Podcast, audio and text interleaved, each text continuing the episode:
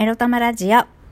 はようございます。みくりです。この番組は短く働き多く稼ぐを目指すパラレルワーカーみくりが仕事のことや日々のいろいろを沖縄からお届けします。自分のことを諦めずに未来を作る、その言葉を私自身とリスナーの皆様にすり込む番組です。今日久しぶりに沖縄晴れやったっていう感じで、ちょっとやっぱ太陽があると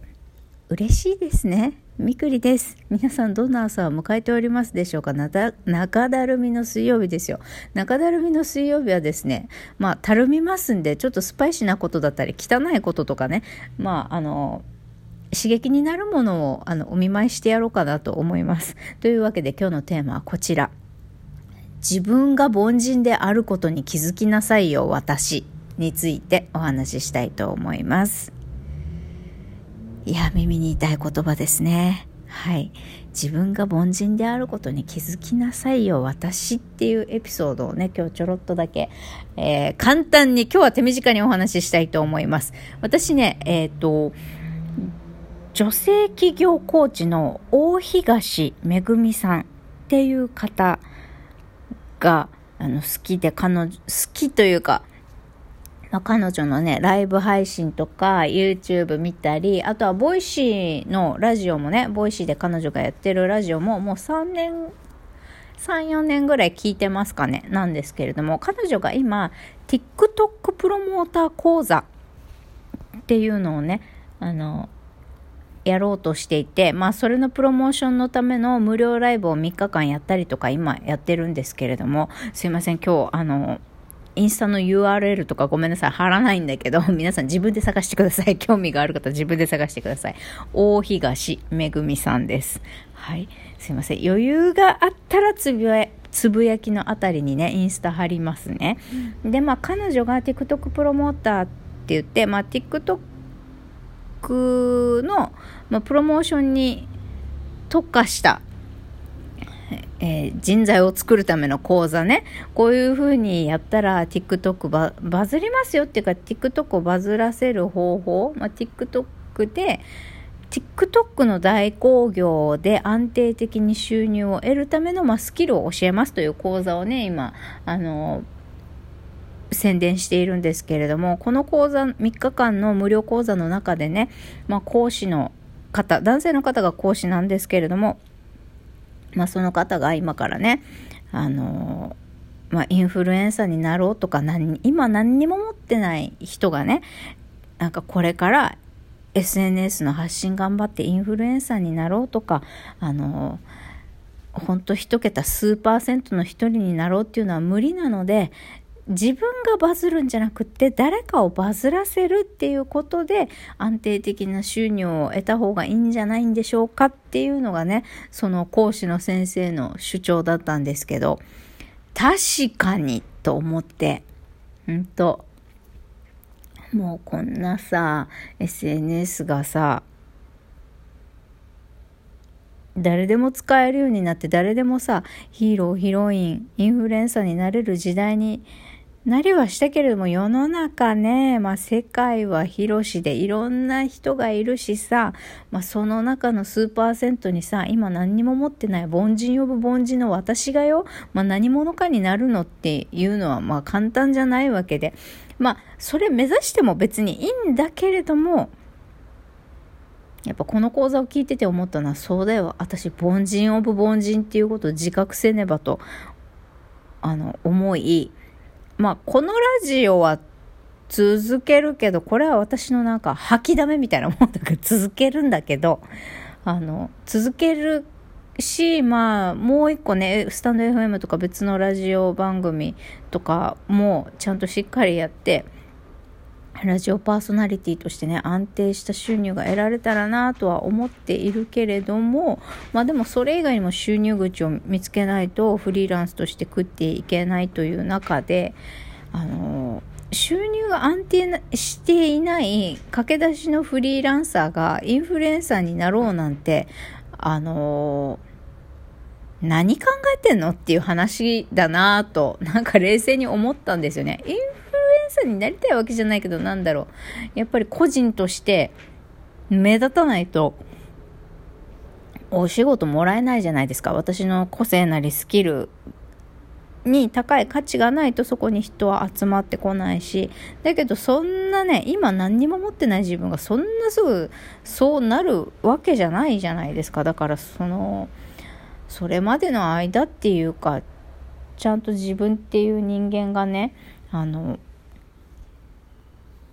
私一人がね、急にこう突出してパーンなんて一人で個人で売れるなんてね、まあまあ目指してもいいけど時間がかかるから、まずは大興行、売れてる誰かを応援するっていうことね。スキル磨いて売れてる誰かにこのスキルを売って、そしてまあこの講座ではね、まあ誰か売れてる人に営業をかけて、この人の SNS のプロモーションの代行業をさせてもらって、でこれをさらに例えば SNS 動画を作るとかさ、そういうのを別の人間に外注して、その余った利益を自分が取るっていうね、という形で作業時間短く安定的に収入を稼ぐっていうことを目指しましょうっていう講座なんですよ。で、なるほどね、最初はまあ自分で受けておいて、ある程度型が決まってきたらこの作業をね、誰でもできるような形の作業に落とし込んで、これを外注化する。そうすれば、その外注費も差し引いた利益をね、自分がもらえるようになれれば、まあ確かに作業量少なく、安定的に収入を得ることはできるよなというのは理解できたが、しかしこれも簡単にまずできないからね動画をさ、編集できるスキルを身につけることと、あと売れてる人に営業をかけるってことよ。まずお金のないフリーランスに営業をかけるんじゃなくて、まずは法人とかさ、経営者さんとかさ、そういう安定的にお金を払える支払い能力がある人に営業をかけないといけないっていうことと、まあ、それも難しいんだよ。それを探す人とその人から仕事を取るっていうことがまず難しいんだよね。そう。で、まあ、スキルがないうちは誰でもいいから、まずは無料でモニターでね、プロモーションやってあげるっていうこともまあ言ってた。まあ、それもそれでまあわかる。で、最初はさ、誰かを無料でさ、プロモーションの練習させてもらって、スキルを高めて、それができるようになってきたら、売れっ子さんを探してさ、その人たちに営業をかけて仕事を取って、で、自分でこう、プロモーションの作業をやって、あ、だいたいこういう形、この人に対してはこういう形で、こういう形のプロモーションすればいいんだなって分かってきたら、その作業を誰でもできるレベルまで落とし込んで、マニュアル化してね。で、これを外注するっていう。そうしたら、作業量少なく多くね、利益を得て稼げますよという話です。楽な話じゃないよね。まあ、そうだよね。楽なことなんてないですよ。まあ、そうだよねって思いながら聞いてたし、そうだよ、私は凡人オブ凡人なんだっていうことをね、思い出さなければいけないって思った。だから、私がフリーランスとしてね、これから少しずつ、収入を得ていく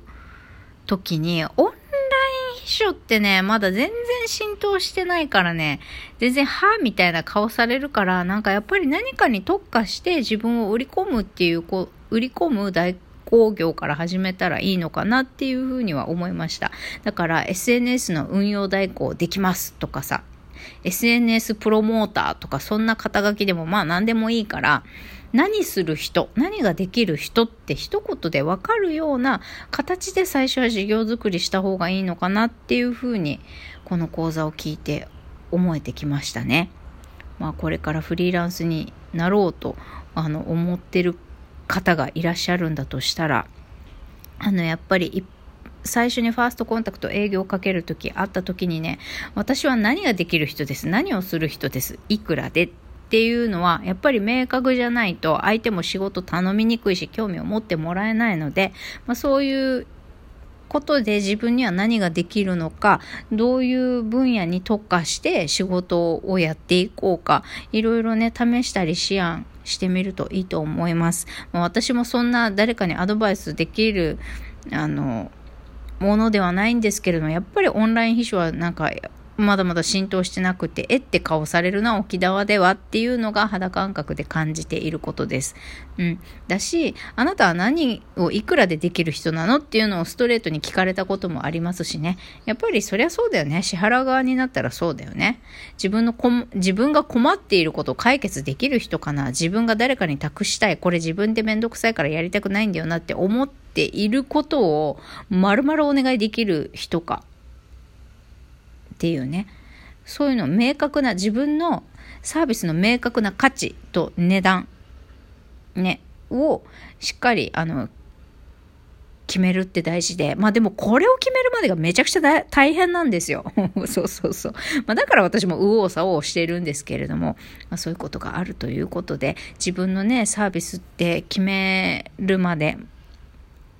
時間も労力もかかったりするかもしれませんが、私の経験からも言える一つのアドバイスとしては、あなたは何をいくらでできる人っていうのを一言でパッて分からせられるような何か特化したものだったり説明できることが大事っていうことですね。はい、手短にと言いつつもう9時を回ってしまいました。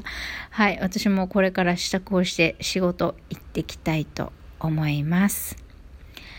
いろいろエロエロあるけど、まず自分の立ち位置っていうのを知りながらね、自分にできることを少しずつ作っていく、見つけていくっていう、